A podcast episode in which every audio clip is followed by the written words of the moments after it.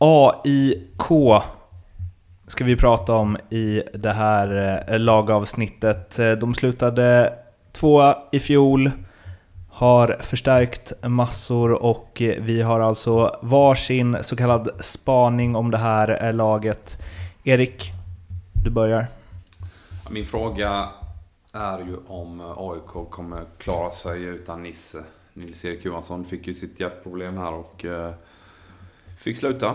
Så min fråga är om man kommer, eh, om man kommer kunna fixa detta på ett bra sätt, smidigt. Hur, vad tror du, eller vad ser du främst att de förlorar i att Nisse försvinner? Ja, men framförallt är det den här erfarenheten som, som Nisse står för och karaktären och kunna rida ut perioder i, eh, i matcherna där man kanske blir satta under tryck och press eh, på ett bra sätt som jag tror att han har varit en nyckel för att kunna liksom lugna ner lite yngre spelare och kanske också då målvakten Linné som, som eh, inte har den erfarenheten som, som han har. Då. Trots att han så här, Alltså trots att de har ersatt och de har ju värvat, eller ersatt, men de har ju värvat spelare, Milosevic och Ekstrand och så vidare. Eh, hade det gjort någon skillnad om man hade vetat det här i november? Det är klart att du hade kunnat spela ihop dem, den typen av spelare. Jag menar Milosevic kanske hade kunnat komma in ytterligare två månader tidigare. Eh, Ekstrand har ju varit skadad och är skadad nu igen. Men det är klart att hade man fått vara med tidigare så, så klart att man hade kunnat vara mer samspelta än vad man är nu. Nu blir man lite... Nu blir det lite att sjösätta eh, en båt som inte riktigt man vet om den flyter där bak. Jag har lite där, jag tar på mig tränarhatten där lite att men, men, om man har, som tränare har man oftast några i ett lag som man förlitar sig på och tar grejer som spelare och spelare, liknande spelare. Men Nisse är ju en sån spelare som jag vet Norling har eh, lagt mycket ansvar på och haft en eh, tät kontakt vad som händer i truppen och förmedla grejer genom honom till truppen. Så jag tror där kan AIK ta skadat. Okej, okay, Per Karlsson kanske är en ledartyp av planen men vem tar diskussionen med tränarna när det väl dyker upp grejer? Man måste också säga lite så här, för det blir någonstans att man målar upp honom som att det blir ett jättetungt tapp. Jag tänker att om han hade spelat i år så, hade man, så är det något man hade tagit upp som så här, håller han en säsong till? Eller det anpassas väldigt mycket utifrån vad som händer där. Liksom. Ja, men definitivt. Alltså just spelarkvaliteten Nisse har. Mm. Den tror jag inte man kommer sakna så otroligt mycket. Utan det är mer karaktären och det han står för som ledare som jag tror man kommer sakna. Ska man dra upp någonting som kan vara positivt faktiskt med att Nisse är borta så är det just det här att han har ju varit en person som har varit lite seg att sätta igång bollar, inkast, eh, frisparkar på egen planhalva. Så har det ofta tagit ganska lång tid med Nisse och det kan ju vara positivt då på sätt och vis att, att han är borta. Att man kan få ett högre bolltempo, våga trycka igång spelet fortare än när han var med. Men ledaregenskaperna kommer man definitivt sakna. Om det är någon i AIK man ska plocka ut som ska Alltså det är ju så här, när en sån stark person försvinner så är det väl många som hjälper till att fylla den luckan. Men finns det någon som är extra viktig där? Ja, det är klart att eh, med den erfarenheten Milosevic har av att både spela i landslaget, eh, u landslaget han har varit ute i Europa och sett saker som kanske ingen annan eh, mer än Henok har gjort. Så det är klart att han behöver ju steppa upp ganska omgående för att AIK ska kunna vara med där uppe och jag har ju tippat dem högt. Ehm, på tal om Milosevic då. Mm. Din spaning Lindström? Det är egentligen hans status. Eh, sen han lämnade AIK och, och, och var som bäst så har han, han har inte spelat mycket. Eh, lite skadad också klart, men han har gjort 35 matcher sedan 2014. I, i olika besiktade. Han var bra i Tyskland, Hannover och Darmstadt där i Bundesliga. Men sen, eh, sen har han haft det tufft både i, i sin sejour i, i Turkiet. Eh, där han var en del skadad. Men eh, jag undrar vad hans, vad, hur långt har han kvar till matchformen? Okej, okay. inte bara matchform utan leda ett lag i guldstriden. För det är skillnad att komma in i matchform och spela i GIF Sundsvalls backlinje och gå in i AIK och leda dem i en guldstrid. Det är den jag är lite orolig för.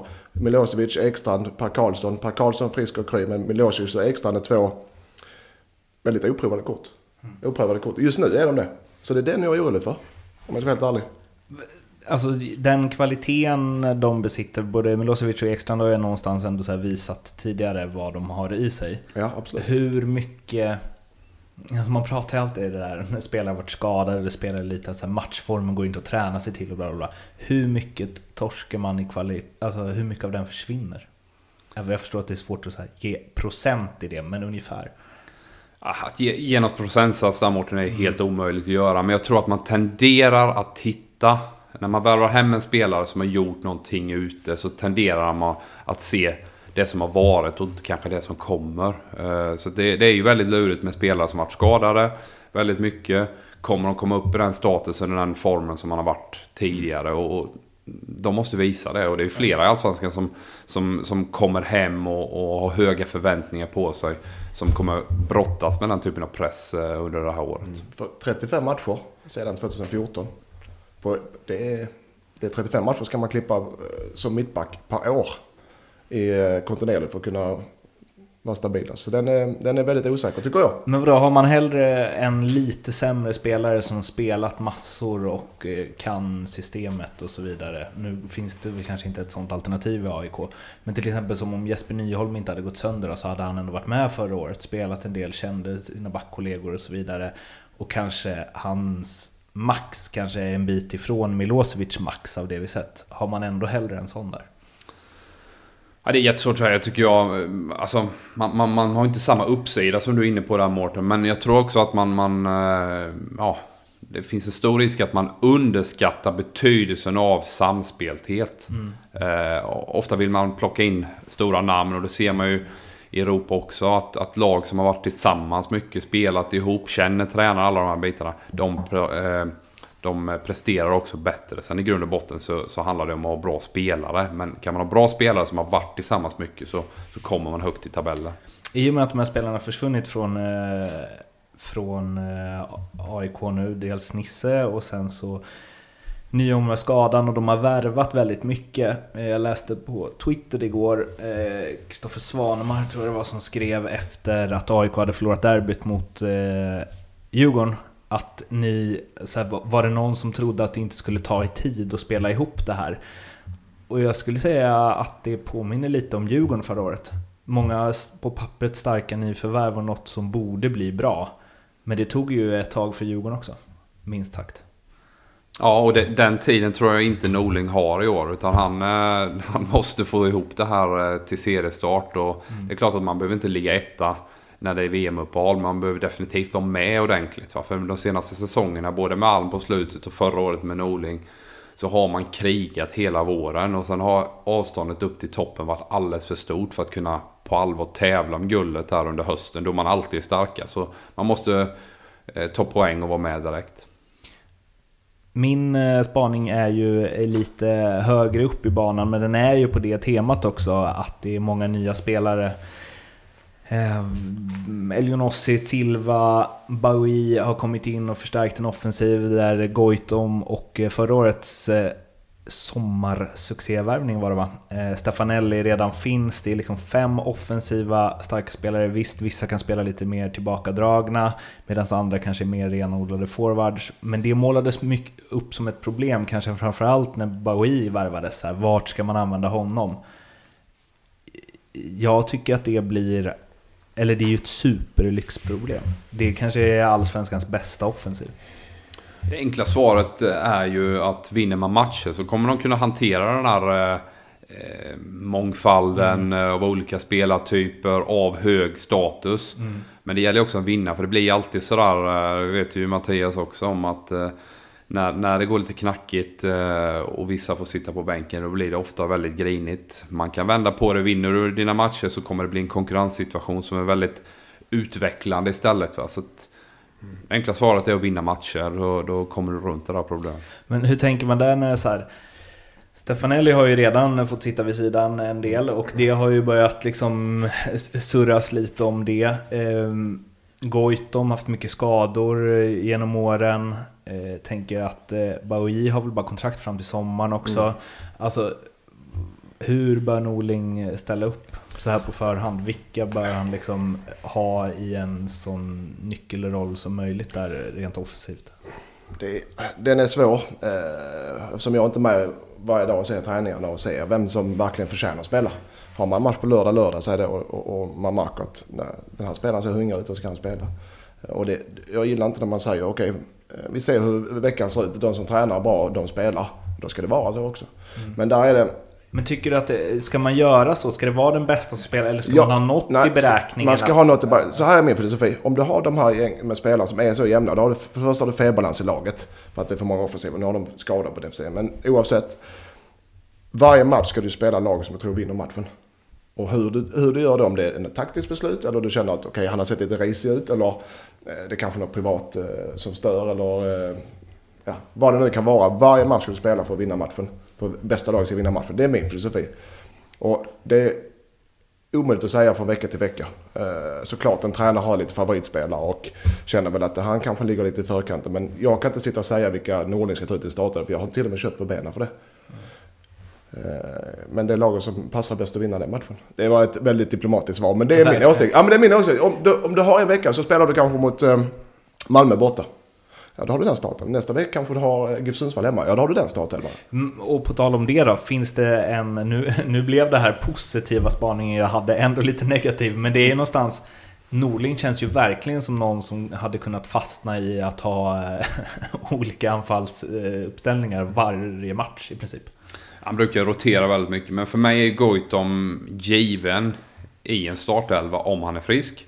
Men samma situation som, som du har med Marcus Rosenborg är att han kommer upp i åldern, han kan inte spela 90 minuter.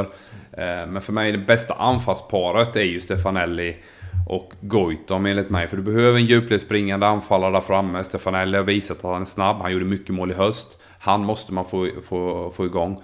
Och tillsammans med Goitom tror jag de kan bli väldigt, väldigt farliga. Det man har sett lite på försäsongen är att Goitom har droppat ner väldigt mycket. Jag tycker han kommer ner för djupt i banan. Jag vill ha honom högre upp i planen när AIK har bollen vad som varit fallet. Sen gäller det att få in Bowie, få igång Bowie med, med sina kvaliteter. Men jag ser ju egentligen honom som en winger, en, en, en mm. spelare som dribblar och kommer in med inlägg då till Stefanelli och Goitom. Eh. Men hur många av de här kan du trycka in då? I en elva?